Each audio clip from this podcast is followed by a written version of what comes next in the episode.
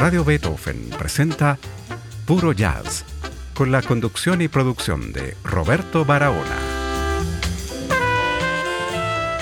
Tengan ustedes muy buenas noches, sean bienvenidas y bienvenidos a esta sesión de Puro Jazz.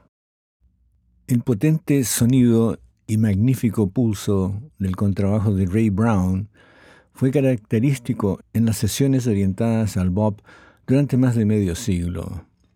En sus primeros días tocó localmente en Pittsburgh, su ciudad natal.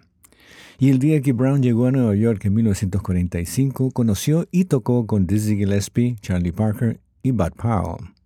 Luego fue contratado por Gillespie para su grupo y también para su big band.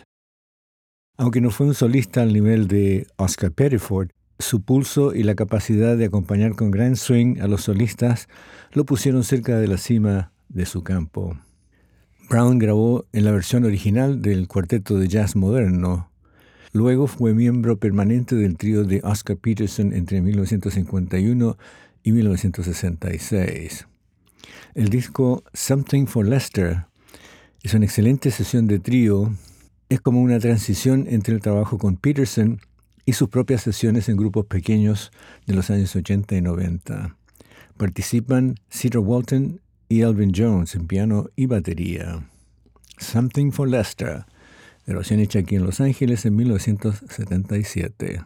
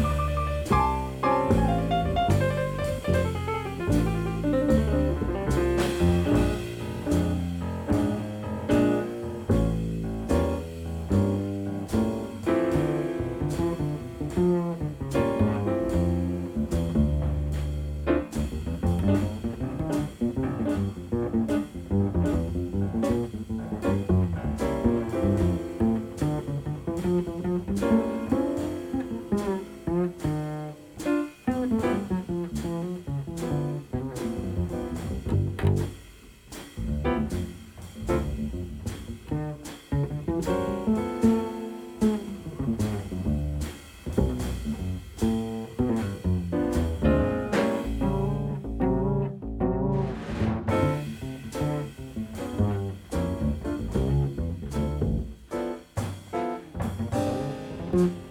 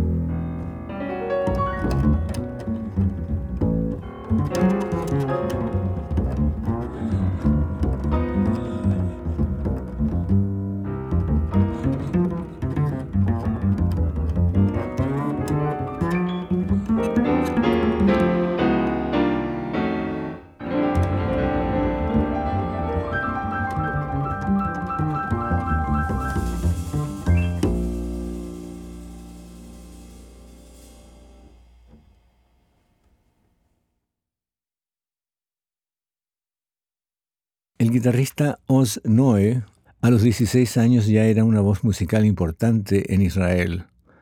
Se unió a una banda de pop rock cuando tenía 12 años y pronto se convirtió en un profesional experto en tocar jazz, blues, pop y rock. Cuando el grupo de Pat Metheny tocó en Israel en los años 80, ver el trío de jazz de Metheny fue la experiencia más profunda de Oz, y en 1996 se mudó a Nueva York, donde reside actualmente. Desde entonces, además de trabajar con muchos cantantes pop y tocar en comerciales y bandas sonoras, ha trabajado con Richard Bona, Chris Botti y Jeff Tain Watts, y además de sus propios grupos. En su disco Riverside lo acompañan Ugona Okewo en bajo y Ray Marchica en batería, grabación de 2021.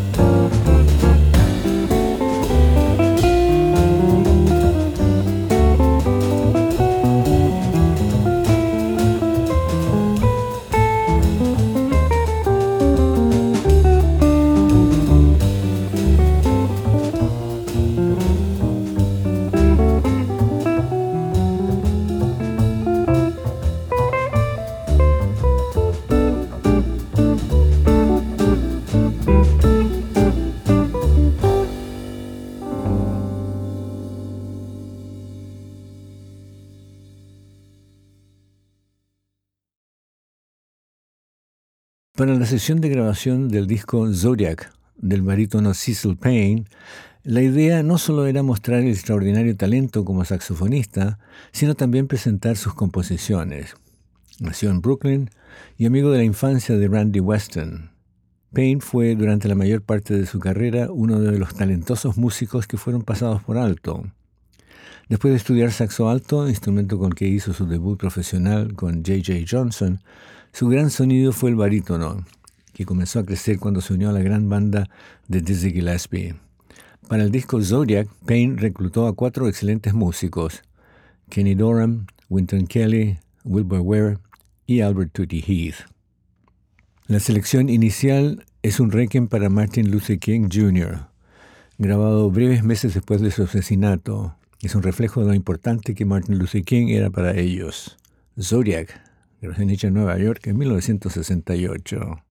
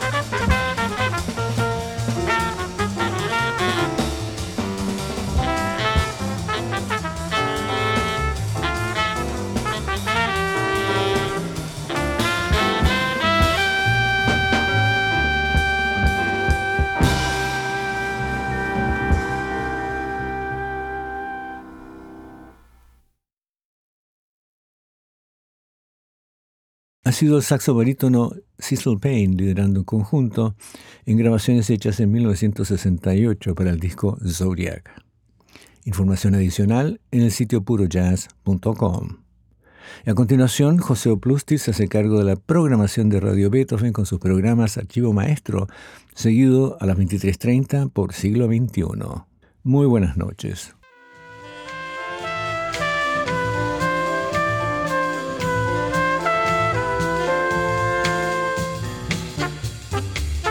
Radio Beethoven presentó Puro Jazz con la conducción y producción de Roberto Barahona.